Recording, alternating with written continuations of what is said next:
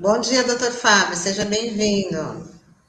Bom dia, Tânia, bom dia, Sandro Tadeu, bom dia a todos os ouvintes da Rádio Brasil Atual Litoral.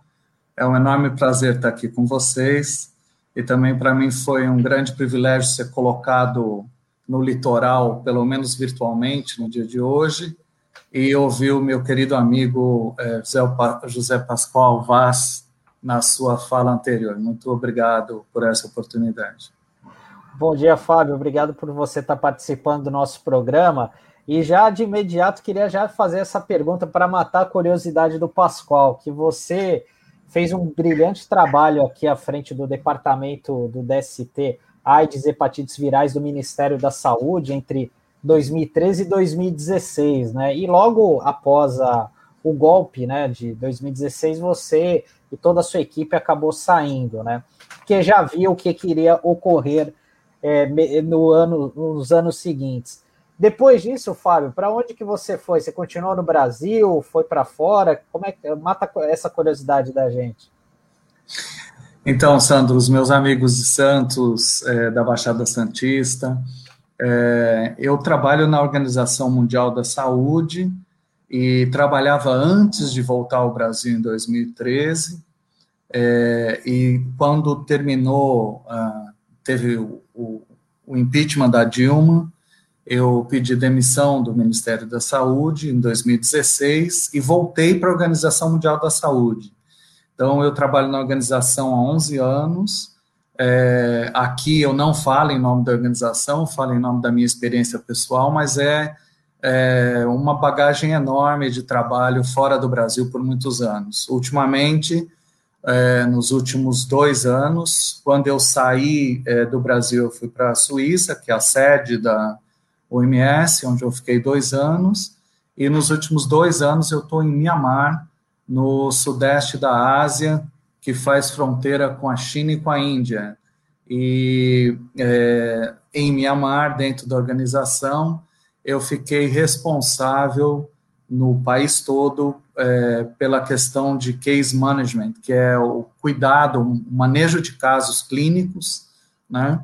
Pela experiência que eu tinha com vírus desde 1987, o HIV, depois a partir de 1990 com hepatites virais, eu acabei ficando responsável por toda a área de orientar o governo de Myanmar no manejo de casos e na proteção dos profissionais de saúde. Essa era a minha principal responsabilidade desde março do ano passado, então fazendo um pouco mais de um ano que eu estava à frente desse trabalho. Eu estou no Brasil desde o dia 29 de março, numas férias, e me preparando para voltar para Myanmar em junho desse ano.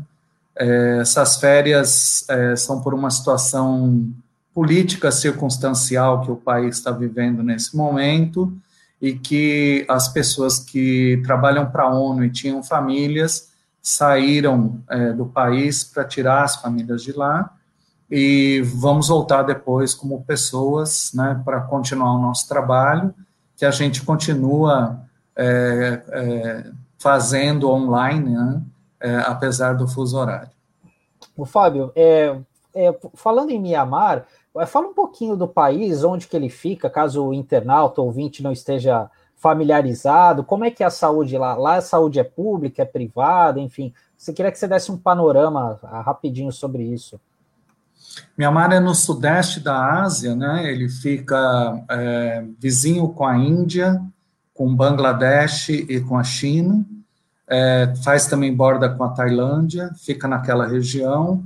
É um país de 52 milhões de habitantes, todos os países asiáticos têm populações grandes, né? Você não tem nenhum país pequenininho na Ásia, talvez o Timor-Leste, que acabou sendo um país que um pedaço da Indonésia que ficou independente, mas é um país com uma população bastante grande para a dimensão territorial do país, E o sistema de saúde, como na maioria dos países do mundo, eles ainda estão sendo implementados. Eles não são sistemas que estão estruturados, montados, prontos, né? Então, não tem comparação, por exemplo, com a estrutura do SUS, que é uma estrutura nacional, que funciona em todos os municípios, que tem uma estrutura de laboratório, medicamentos, enfim, não tem nada parecido com isso. É um mix, né, de alguma provisão de serviço feita pelo governo e muito o que a gente chama de out of the pocket, né, que a pessoa tira do bolso para conseguir fazer o pagamento das contas de saúde. Não existem seguros de saúde nacionais, não existem, enfim, é um programa em construção e a pandemia pegou Myanmar nessa circunstância.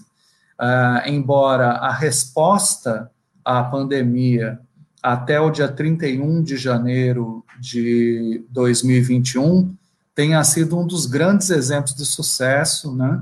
Porque, curiosamente, o povo asiático, de maneira geral, a gente tem uma exceção peculiar, que depois eu vou comentar com mais detalhes, mas o povo asiático, de maneira geral, segue as recomendações que vêm das autoridades de saúde, que normalmente seguem as recomendações que vêm da Organização Mundial da Saúde.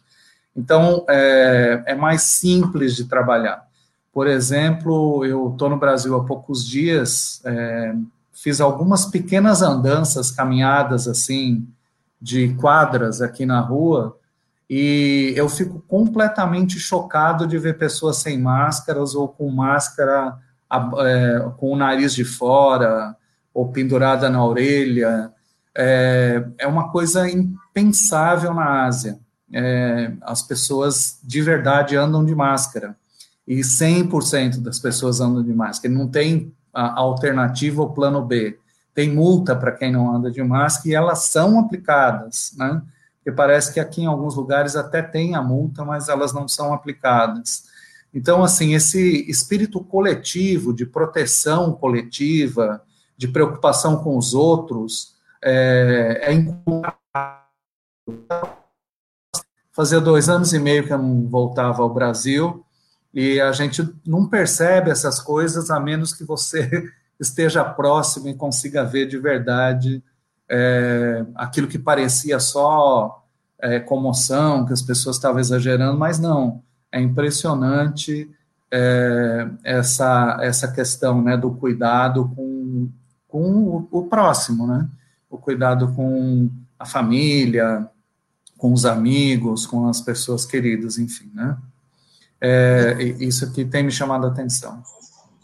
Doutor Fábio, só reforçando aí nossa alegria de ter você aqui com a gente no nosso Manhã RBA Litoral, e você descreveu aí uma realidade muito distante da nossa, como você mesmo falou que já está observando, né? Eu queria que você falasse para os nossos ouvintes, os nossos internautas, né, a sua avaliação a respeito da situação no país. Você falou que é impensável ver pessoas sem máscaras, né, que os negacionistas, e hoje a gente tem o exemplo de cima, a gente tem o exemplo do governo federal dando o mau exemplo, na verdade. Ontem mesmo, né, foi divulgado bastante que o ex-ministro da Saúde, o general Eduardo Pazuello, foi flagrado dentro de um shopping center, totalmente sem máscara, e ainda debochou, né, quando foi questionado sobre isso. Hoje também será instalada a CPI da Covid no Senado, né, para poder investigar as ações ou as não ações do governo federal. Queria que você fizesse um resumo dessa situação que o Brasil está vivendo diante da pandemia, com quase 400 mil mortos pela doença, falta de vacina, né? Queria que você fizesse aí um resumo dessa situação que não está nada favorável, né, doutor? Tânia, assusta, porque, assim, como eu trabalhei com AIDS muitos anos e trabalhei pelo mundo todo, nós sempre fomos um motivo de orgulho o Brasil era uma referência. Então, qualquer lugar que a gente chegava, as pessoas percebiam a gente, nossa, que trabalho fantástico vocês fizeram, que coisa incrível, que exemplo. E hoje é exatamente o contrário, né? Até o Paulo Coelho já escreveu sobre isso, que hoje a visão que o mundo tem do Brasil é de um lugar com imensa falta de coordenação, de governabilidade e de resposta a um problema de saúde que nós sabemos responder muito bem, né? Por exemplo, o PNI, o Programa Nacional de Imunizações, é um dos mais famosos do planeta Terra, tem excelentes resultados, né? Como a gente pode chegar numa situação em que a gente tem vacinado com segunda dose nessa altura do campeonato, né? A gente tem vacinado com segunda dose uma percentagem tão pequena da população, né? Assim, é realmente impressionante como a gente mudou a característica de ser uma referência positiva para passar a ser uma referência negativa. Agora, isso se compara a países que têm lideranças semelhantes, né? Se a gente lembrar os Estados Unidos sobre o governo do Donald Trump, a gente tinha uma situação muito parecida, né?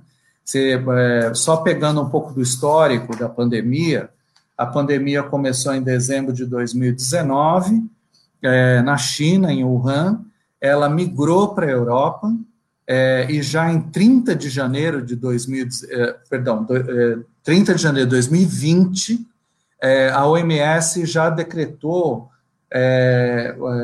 uma emergência de saúde pública, né, em relação à questão do COVID. Imagina, os primeiros casos começam em dezembro de 2019, 30 de janeiro já tem a decretação de uma emergência global de saúde pública.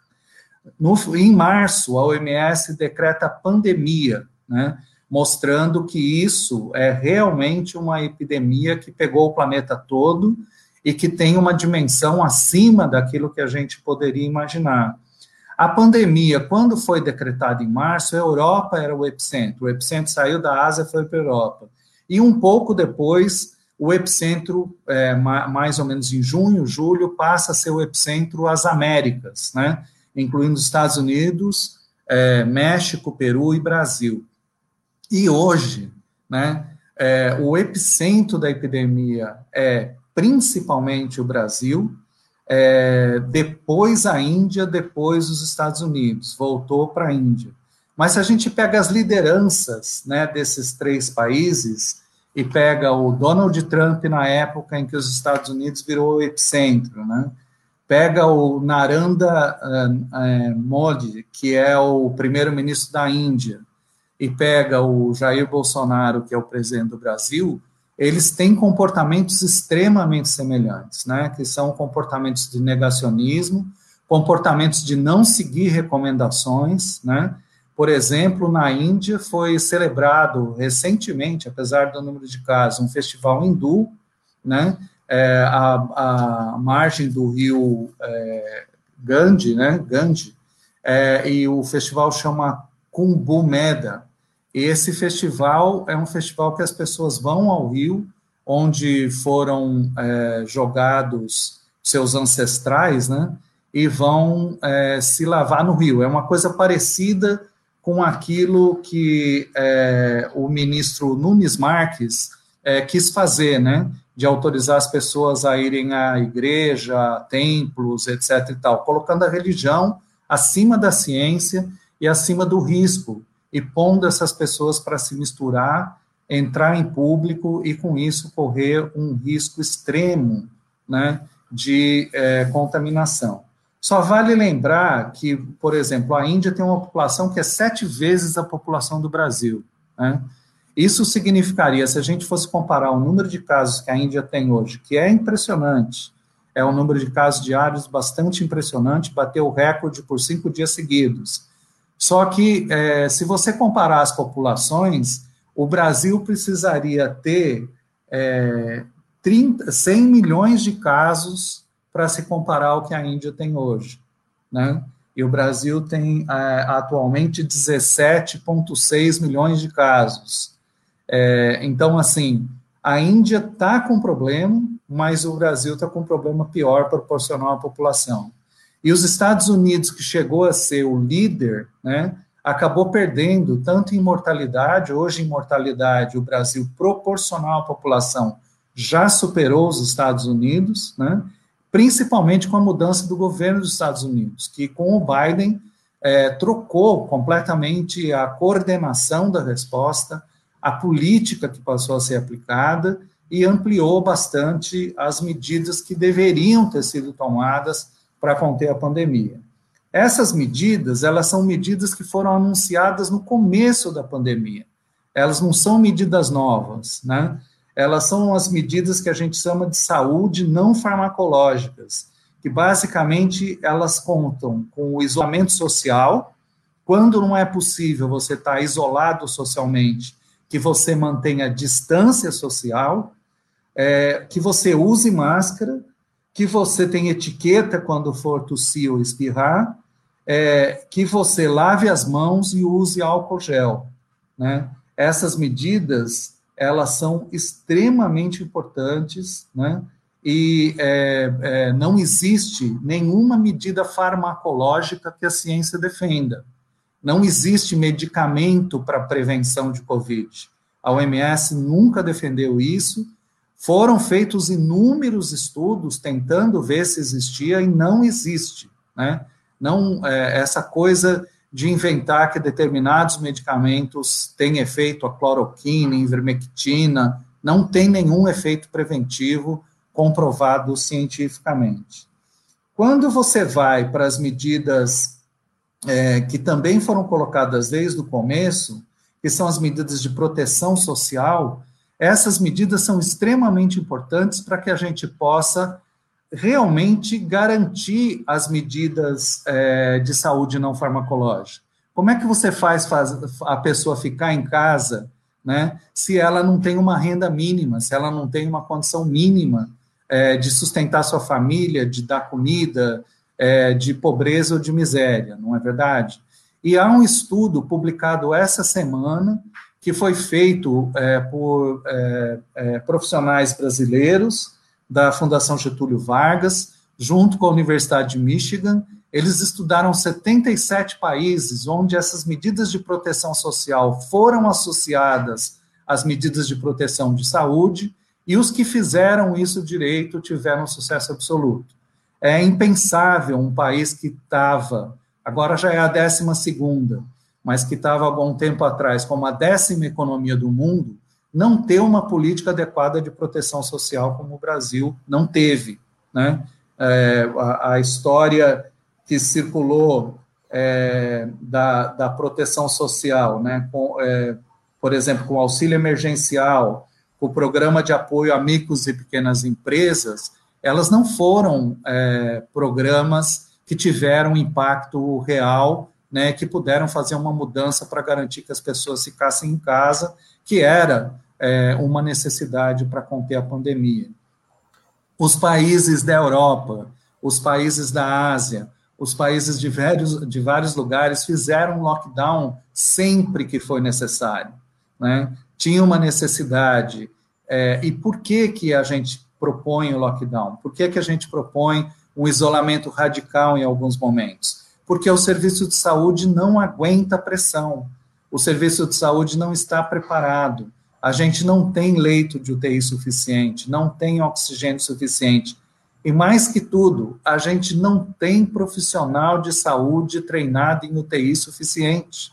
A gente pode até criar UTI em campo de futebol, etc e tal, fantástico, mas se não tiver o profissional capacitado, ele não vai conseguir, e isso não se treina um profissional desse em meses, né? Ele não vai conseguir resolver o problema. Bom, essas medidas foram o core do controle da pandemia no mundo todo, onde foram aplicadas juntas as medidas não farmacológicas de saúde, somadas às medidas de proteção social, elas funcionaram muito bem e tiveram impacto, e vários países têm a pandemia hoje bastante sob controle, né? Onde não funcionaram bem, nós tivemos vários problemas. Em dezembro de 2020, surge uma novidade, que foi recorde na história, que é a vacina. uma coisa espetacular, porque ademais de todas as outras medidas preventivas, a gente tinha uma coisa concreta que estava na mão para poder proteger as pessoas, né? E aí, houve, né, nós ouvimos essa semana, quem leu a Veja, né, o ex-secretário de comunicação do governo federal, contando como eles lidaram mal com a questão de vacinas, né? Como eles lidaram mal com compra de vacinas, como que eles apostaram errado na quantidade de vacina necessária para poder ter um impacto que a gente chama de rebanho, né, que possa haver uma proteção de rebanho no caso do Brasil. Então, ignoraram a proposta da Pfizer, até agora tem dificuldade para aprovar a Sputnik, que é a vacina da Rússia. Fábio, desculpa te cortar, eu queria te perguntar justamente da Sputnik V, né? Porque ontem a Anvisa ela acabou rejeitando, né, os pedidos por não considerar uma vacina segura. E o que me chamou bastante atenção nessa justificativa apresentada pela Anvisa é porque a Sputnik V ela traz adenovírus replicantes. Você, como especialista da área, o que seria isso? Porque eu até fiz uma pesquisa rápida, eu não achei nada a respeito disso da Sputnik. Eu não sei se foi algum erro da Anvisa, mas surpreende por ela já estar sendo aplicada em mais de 60 países, né? E só aqui no Brasil a gente tem mais de 66 milhões de doses já compradas por estados e até prefeituras, né? Eu queria que você falasse um pouquinho da Sputnik, né? Enfim, dessa situação, e se você acha que está tendo alguma espécie de guerra comercial aí, enfim, nos bastidores, para evitar a entrada dessa vacina aqui no Brasil. É difícil entender o critério que a Anvisa usou, né? Só para deixar assim, bastante nítido, a OMS ainda não aprovou a Sputnik, mas está em fase final de aprovação. E os países têm autonomia para tomar suas decisões. Por exemplo, a Anvisa tomou algumas decisões em termos de medicamento 2-3 anos antes da OMS em vários outros medicamentos. Então, assim, essa não é uma questão que você tenha que esperar. E outros países adotaram a Sputnik, países muito sérios, que têm políticas de saúde bastante arrojadas. É bastante estranho, porque, assim, existem pelo menos 4 formas de vacina, né? Tem as vacinas clássicas, e a Sputnik é uma vacina completamente clássica, né? Isso que você descreveu é pegar um vírus bonzinho, né, e fazer esse vírus bonzinho se multiplicar com algumas características do coronavírus. E essas características do coronavírus vão fazer que o organismo, então, prepare a defesa para o coronavírus e não para o vírus que está sendo injetado como um vírus atenuado. Vacinas de vírus atenuados a gente usou a vida inteira.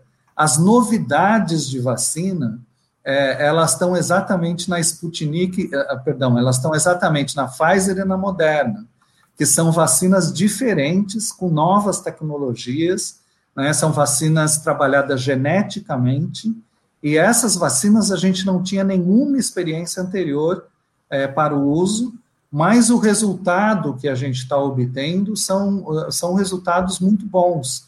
Então, assim, não haveria motivo para restrição nem das vacinas clássicas, como a Sputnik, que é a mesma coisa da Coronavac, que é uma vacina clássica, ou da vacina da AstraZeneca, que também é uma vacina mais tradicional, com as vacinas mais modernas, que é o caso da Moderna, propriamente dita, e da Pfizer, que são uma nova geração de vacinas que a gente nunca aplicou para nenhuma outra vacina. As outras a gente tem antecedentes da vacina de pólio, da vacina de hepatite, a gente está acostumado com essas vacinas, né? A vacina de vírus atenuado, que é o caso da Sputnik, é uma vacina com a qual a gente está bastante acostumado. Então, assim, não teria nenhum motivo para esse bloqueio, né, da forma com que foi feita na sessão de ontem da Anvisa, que foi, me pareceu alguma coisa que não era técnica a discussão, né, me pareceu algum nível de bloqueio político. Se a gente pensar anteriormente, né, cabe a gente lembrar que com a Coronavac, que era produzida na China, também houve todo um alarde, né, sobre o risco de virar jacaré, sobre uma série de coisas da vacina, porque era produzida na China. Então, assim, aparentemente, alguns segmentos da gestão atual consideram que o único país do planeta capaz de produzir ciência e tecnologia adequada seria os Estados Unidos da América, né? Ou talvez alguns países europeus, como o caso da AstraZeneca. Então, assim, essa não é uma verdade, né? E o mundo consegue se defender com muita capacidade de produção, produção científica, né? Veja, por exemplo, a produção espacial, né? Quem consegue fazer o que aonde, né? As capacidades são muito parecidas, né? Não existe um privilégio para um único país capaz de produzir tudo. De qualquer maneira, eu acho excelente as vacinas que estão oriundas dos Estados Unidos, não estou questionando isso, mas estou dizendo que outros países também têm plena capacidade de produção de vacinas de excelente qualidade.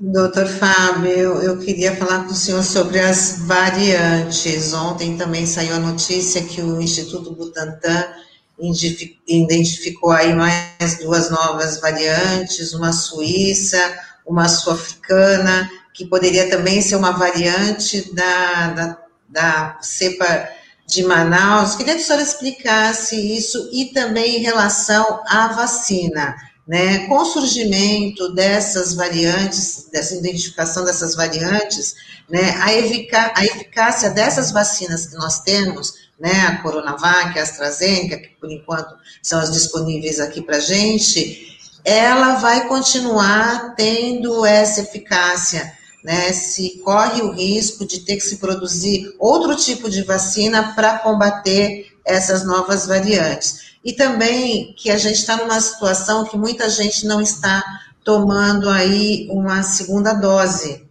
por falta da vacina, e queria saber até isso compromete, né, a eficácia, a proteção das pessoas. Tânia, obrigado pelas 2 perguntas. Eu acho que como consequência, vamos dizer assim, ou como próximo passo, né, que aconteceu em relação ao desenvolvimento, né, da ciência e da tecnologia. Da mesma forma que em dezembro de 2020 nós começamos a ter a vacina disponível globalmente, o sequenciamento genético foi uma das medidas mais importantes vamos dizer assim, daquilo que a gente tinha que fazer de atual em relação ao coronavírus, entender quais os vírus que estão circulando, ter uma capacidade laboratorial de fazer sequenciamento genético e de acompanhar o que está acontecendo em termos de variação de vírus. Essa é uma questão fundamental, uma questão extremamente importante, e o Brasil tem essa condição tecnológica, né, tem esse preparo, alguns países do mundo têm, infelizmente não todos, os países de média renda e baixa renda, poucos têm acesso a essa capacidade. Mas a questão das novas variantes, ela está muito associada aos focos de descontrole da pandemia. E talvez, hoje, o que o mundo teme em relação ao Brasil, que fez com que vários países fechassem as fronteiras, que fez com que vários voos fossem cancelados, que fez com que brasileiros hoje tenham dificuldade de ir para qualquer lugar desse planeta, ela está muito associada ao risco de uma pandemia sem controle que vai acabar produzindo novas variantes, né? O vírus não para de se multiplicar, foi assim com qualquer vírus da nossa história, né? Ele vai continuar se multiplicando, sobretudo se ele tiver espaço para isso. É claro que se as pessoas estiverem em casa, o vírus não tenha como se multiplicar e etc., se elas usarem máscara, se elas tomarem todas as medidas, não vai haver novas variantes. Mas se o vírus pode fazer o que ele quer, porque ele está solto, livre, e pode ter festa, pode ter, enfim, missa, pode ter culto, pode ter qualquer coisa para o vírus se espalhar, é claro que ele vai continuar se multiplicando. Então, essas variantes que vão sendo identificadas, elas são importantes que a gente faça o sequenciamento genético, entenda essas variantes para saber exatamente se as vacinas que a gente produziu até o momento vão ter impacto ou não nessas novas variantes. Até o momento, a gente não teve esse problema. Até o momento, as vacinas produzidas, todas elas que já estão no mercado, elas têm conseguido trabalhar bem com as variantes que estão produzidas até o momento. Mas o vírus não vai parar de produzir variantes enquanto a gente não contivê-lo, não conseguir contê-lo, né? Enquanto a gente não conter o vírus, ele não vai parar de produzir variantes. Então, pode ser que chegue um momento em que o sequenciamento genético vai mostrar que essas vacinas produzidas já não são mais eficazes para as novas variantes que vão surgir. Então, essas questões são questões que chamam atenção, e países como o Brasil, como a Índia, como foi os Estados Unidos até o começo desse ano, eram países que chamavam a atenção do mundo, não só pelo problema interno, por aquilo que já estava causando internamente, que já seria bastante, né? Mas também pela implicação que isso teria na pandemia no planeta todo, porque esses países poderiam continuar espalhando, né? Eu tive o privilégio profissional, né, de trabalhar em vários outros momentos, com H1N1, gripe suína, eu trabalhei com várias outras epidemias desse porte no tempo que eu trabalhava dentro da OMS, né? E o que aconteceu no passado, o que aconteceu mesmo com a SARS, né, que era 20 anos atrás, o MERS, que era 12 anos atrás, e o COVID hoje, a grande diferença é a capacidade de circulação no mundo, né? Hoje a gente tem um mundo realmente muito mais globalizado. Não tem comparação você viajar hoje e você viajar 20 anos atrás, né? É assim, hoje você atravessa o planeta em um dia e meio sem muito drama, né? No passado isso era muito complexo. Não tinham esses grandes aeroportos, esses grandes hubs, né, de troca de aviões, essa coisa de circulação das pessoas, de mercadoria, esse nível de globalização. Por isso que hoje, uma das grandes preocupações quando a gente discute a agenda ambiental, né, está muito associada à questão de que esses vírus surgiram da degradação ambiental, né, e vão continuar surgindo se a gente não conseguir conter a degradação ambiental. E por isso, esse fenômeno da globalização é um fenômeno que hoje coloca um vírus como esse muito rapidamente espalhado em todo o planeta, né? E daí a preocupação de que surgir uma nova variante que a vacina não consiga conter, isso será um problema para o planeta, não só para o país da onde surgir a variante. Doutor Fábio, a vacinação, então, da Covid-19, se ele vai ser, você acredita que vai ser parecida, então, com a vacinação da gripe? Todo ano vai ter que ter a campanha de imunização? A gente já está aí na campanha da gripe novamente, né? Então, todo ano vai ter que ter duas campanhas contra a Covid e contra a gripe? A gente ainda não tem essa certeza, né? Eu acho que essa é uma questão que está sendo estudada, está sendo investigada. Como a gente disse, eu acho que vai depender do grau de variação que a gente encontrar. É possível que isso venha acontecer, mas a gente ainda não tem essa certeza. Até esse momento, a gente está considerando que se a gente tiver uma capacidade de produção e uma capacidade de cobertura e uma capacidade de igualdade na distribuição, né? Porque até essa semana 80% das vacinas aplicadas no mundo tinham sido só em países ricos, né? Sendo que a grande maioria dos países de baixa e média renda não estão tendo acesso à vacinação no nível que seria necessário, Então, assim, a gente precisa de mais equidade, a gente precisa de mais, vamos dizer assim, uma ação mais global, uma ação mais coletiva, para que a gente possa controlar essa pandemia, porque a pandemia não é um fenômeno local. Mesmo que algum país consiga avançar no controle da pandemia, vai ter que manter esse esforço global para que a gente possa considerar o controle do vírus. Se, mais para frente, a gente chegar à conclusão de que só uma vacinação nesse momento não foi suficiente, é possível que a gente acabe tendo uma escala diferenciada, como a gente tem hoje para a vacina da gripe. Fábio, tem uma questão aqui do Taigo, que é importante. Pelo que você observou, assim, nessa tua breve estadia aqui no Brasil, você se sente mais inseguro do ponto de vista sanitário, em relação ao que você tem observado lá fora? E uma segunda questão que eu já gostaria de emendar, é que você acredita que essa situação da pandemia, de uma certa forma, vai provocar uma maior valorização do SUS, que a gente sabe que é subfinanciado e que precisa de mais recursos para ele efetivamente dar conta do recado, ou você é cético em relação a isso? Eu acho que as duas questões são extremamente importantes, Sandro, obrigado. A primeira questão, sim, eu me sinto muito mais inseguro aqui do que eu me senti em Myanmar. É interessante isso.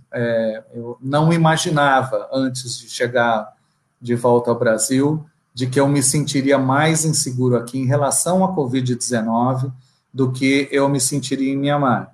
Tem outras questões de saúde que eu estou conseguindo resolver aqui, que lá eu tinha dificuldade de resolver.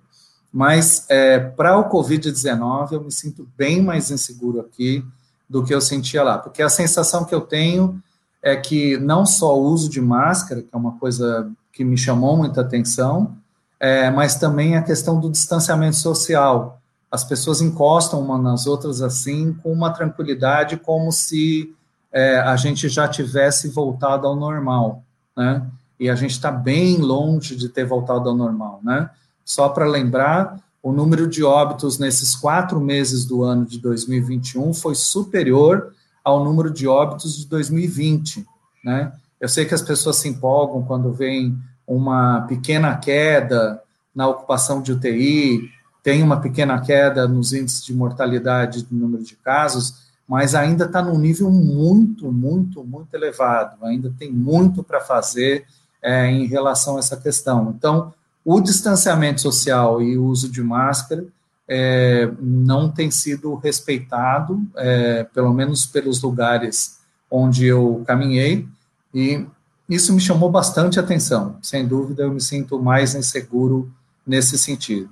Em relação ao SUS, eu não tenho a menor dúvida de que a gente tem essa noção hoje, quase todo mundo, né? É verdade que tinha gente que nunca tinha ouvido falar do SUS, como o ex-ministro Pazuello, um momento, declarou, né?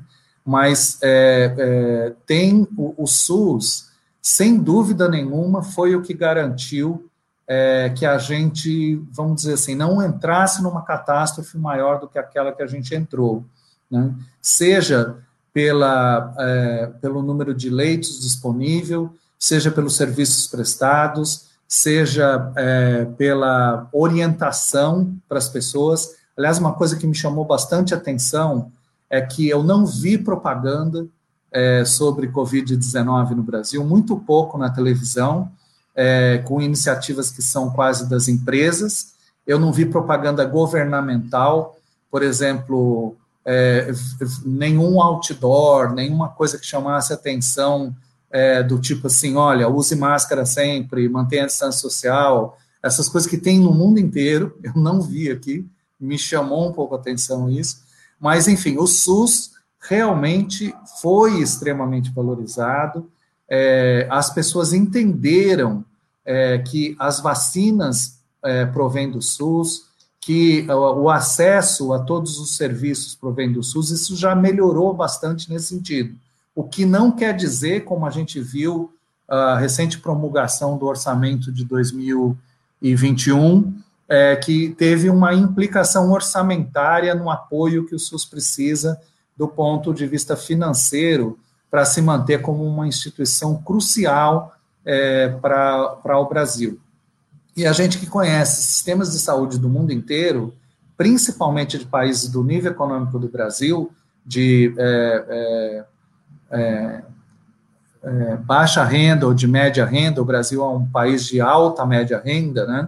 Mas eu trabalhei em vários países de baixa média renda, assim, não tem comparação a capacidade do nosso serviço de saúde em relação a outros países. A gente progrediu muito e precisa continuar esse trabalho, e acho que a pandemia, nesse sentido, teve como um efeito positivo a valorização e a importância de ressaltar o significado do SUS, seja para o tratamento, seja para vacina, seja para diagnóstico, para todas as questões. Apesar de a gente ter tido muito menos testes do que precisava ter sido feito, muito menos vigilância das pessoas positivas, muito menos vacina do que precisava, o que teve, o SUS teve um papel fundamental e tem tido um papel fundamental, incluindo as internações hospitalares.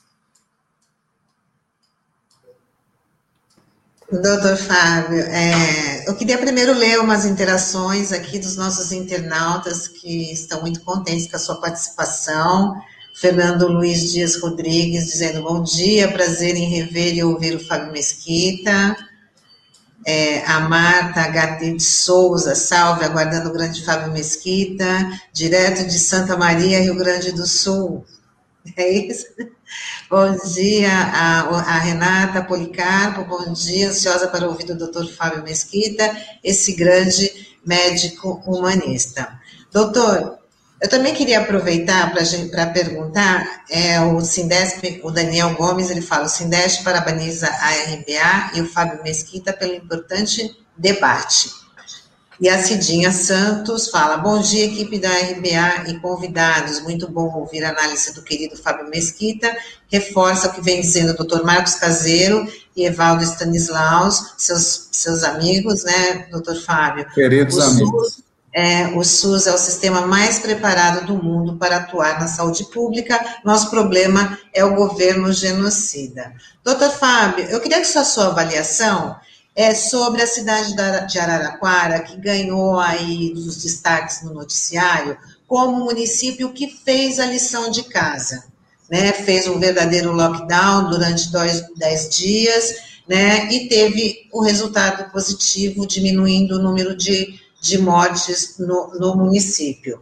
Agora a cidade está em processo de reabertura, mas já falou que vai monitorar os bairros, fazendo o monitoramento do comércio quanto das residências, para identificar aí casos e promover aí o isolamento. Trata-se daquele monitoramento comunitário. Queria que o senhor avaliasse mas assim, também teve uma situação que o município vizinho não aplicou o lockdown, né? Então a cidade não teve a colaboração das outras cidades em torno, mas conseguiu aí o resultado positivo. Queria que o senhor falasse aí dessa experiência, né, que foi muito elogiada, mas infelizmente ela não foi aplicada em todos os municípios do Brasil, devido a implicância do próprio governo e pressão também do comércio, mas é uma cidade que conseguiu aí dar o exemplo. Eu queria que o senhor avaliasse essa experiência. Obrigado, Tânia. A Morada do Sol, Araraquara, é a cidade do meu pai. Eu tive o privilégio de passar uma boa parte da minha infância lá.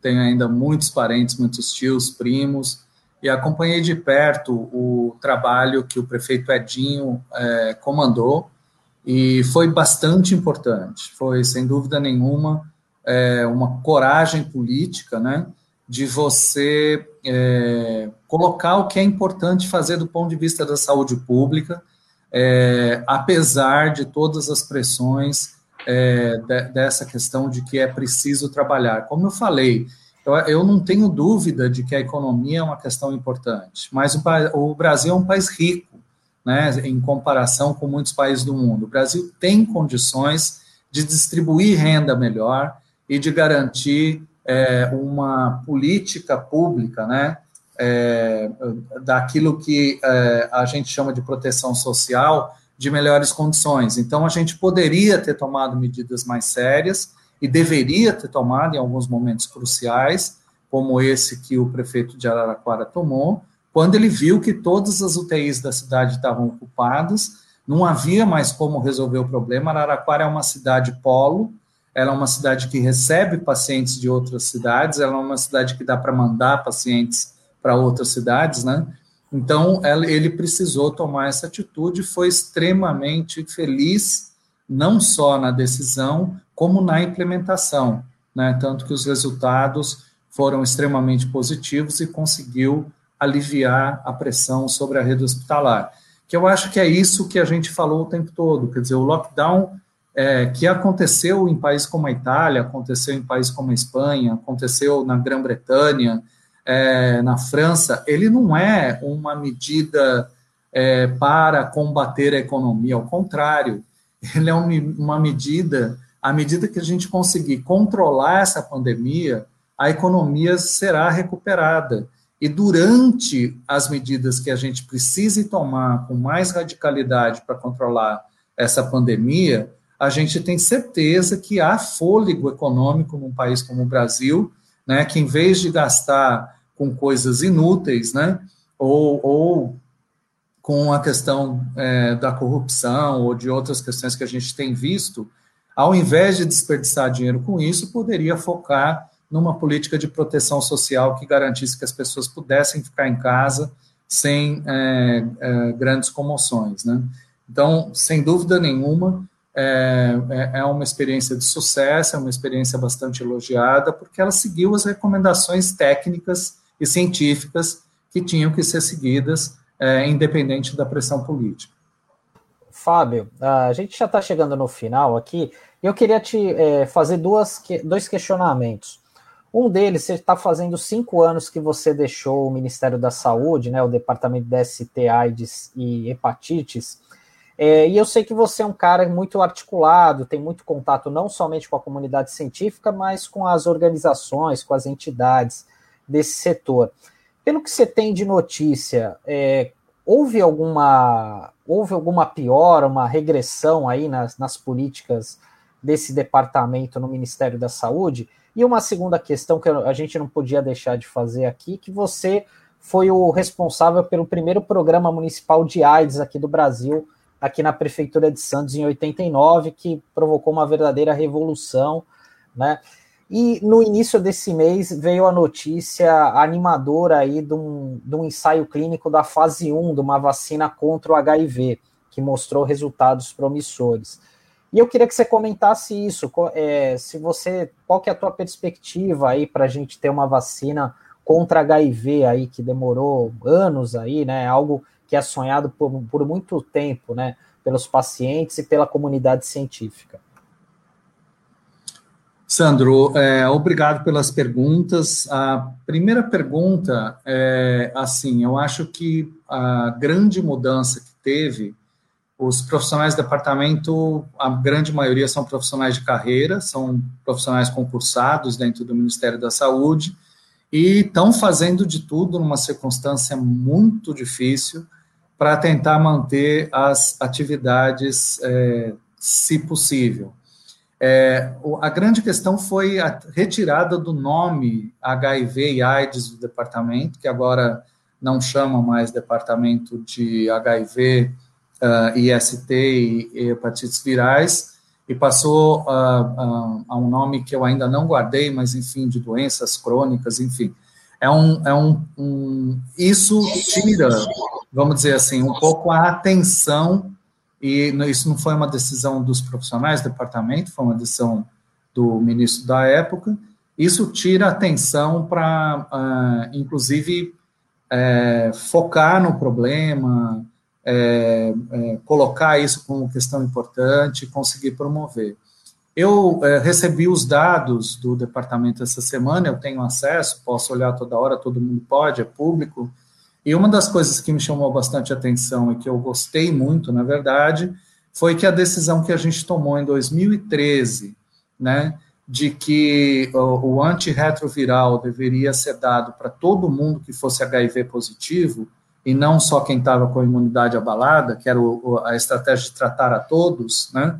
Essa estratégia nós tomamos aqui no Brasil 2 anos antes da OMS, hoje ela é uma estratégia global, mas a gente tomou em 2003 na minha gestão, ela está tendo um impacto extraordinário. A gente teve uma queda de mortalidade por AIDS de 19% nos últimos 5 anos, e teve uma queda de novos casos de AIDS de 9% nos últimos 5 anos. Essas informações são interessantes e são um legado, vamos dizer assim, de uma decisão histórica que foi tomada em 2013.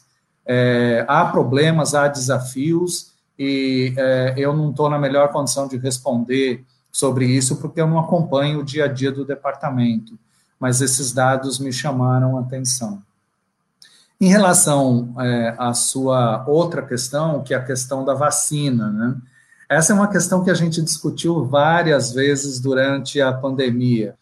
E é uma questão extraordinária, porque e também mostra, né?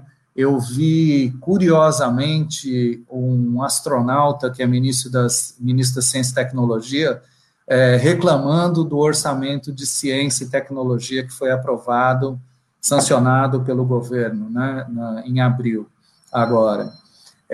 Foi bastante curioso, porque é um ministro do governo reclamando do investimento em ciência e tecnologia. As descobertas, os investimentos, as soluções, elas são completamente proporcionais aos investimentos. Não existe ciência sem dinheiro, não existe capacidade de desenvolver nada sem investimento. AIDS teve um espetacular investimento durante bastante tempo, e a gente era chamado, na luta da saúde, né, a gente sempre foi chamado primo rico, né, porque a gente recebia recursos que nenhuma outra área conseguia receber. E esses recursos, eles foram aplicados principalmente em tecnologias de prevenção e principalmente em tratamentos, né.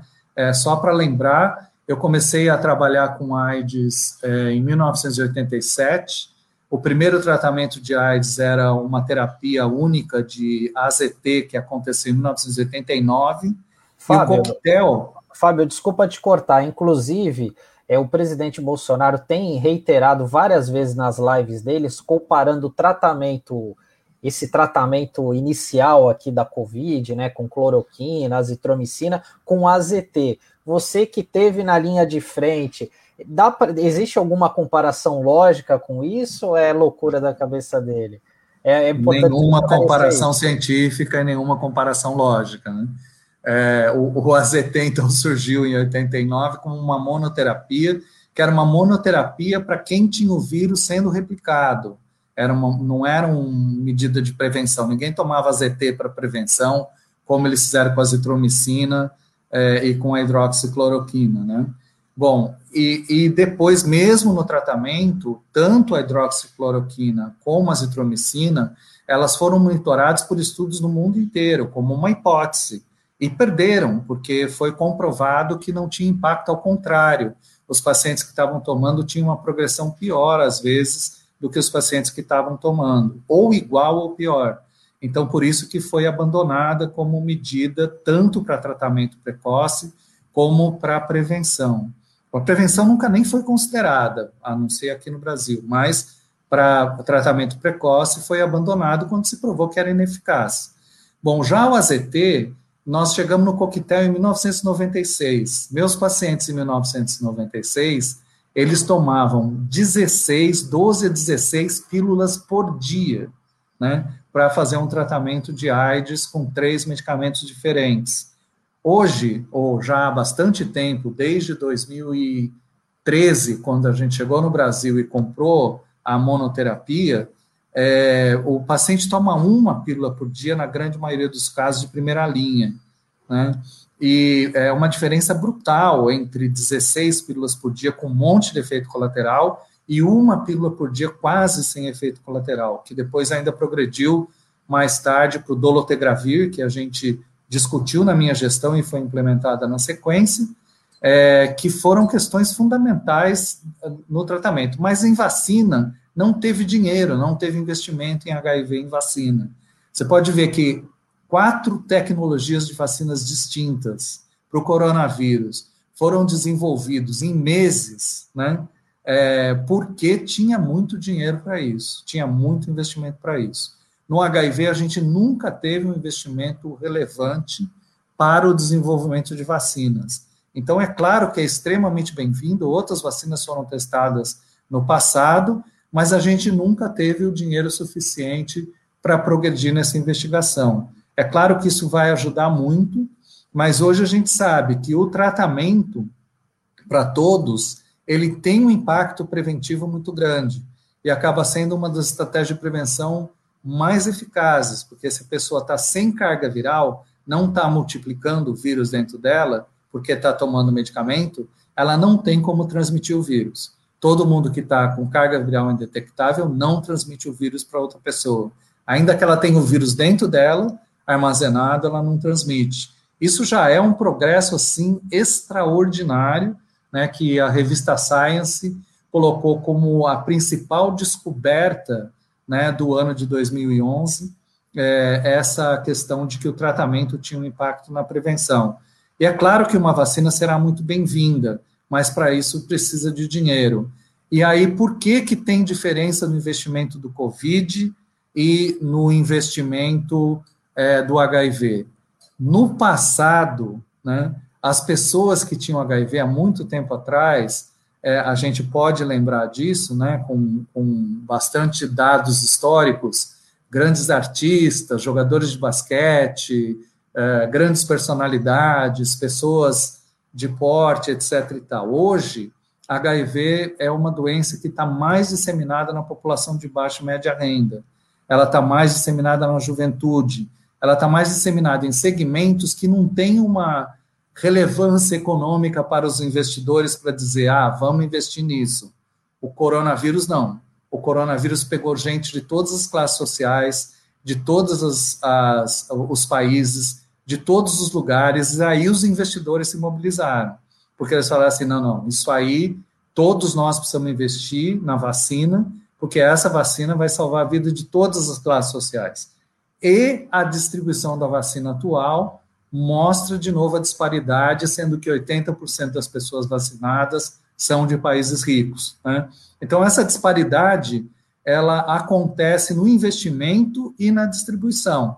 E essas questões que em saúde, né, que a gente chama dos determinantes sociais da saúde, elas são extremamente importantes e que a gente precisa está prestando mais atenção. Legal, Fábio. Essa lógica do mercado realmente é muito cruel, como você falou da questão das vacinas. Deixa eu só falar o nome do departamento que passou do departamento de DST AIDS, ele passou para o departamento de doenças de condições crônicas e infecções sexualmente transmissíveis. Que isso engloba tudo ali, hepatite, não é, doutor? Já fica tudo muito junto e misturado, é isso aí?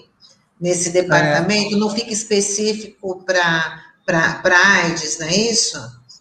Na nossa época, já tinha bastante tempo, e quando eu fui diretor, já tinha hepatites e outras infecções de transmissão sexual.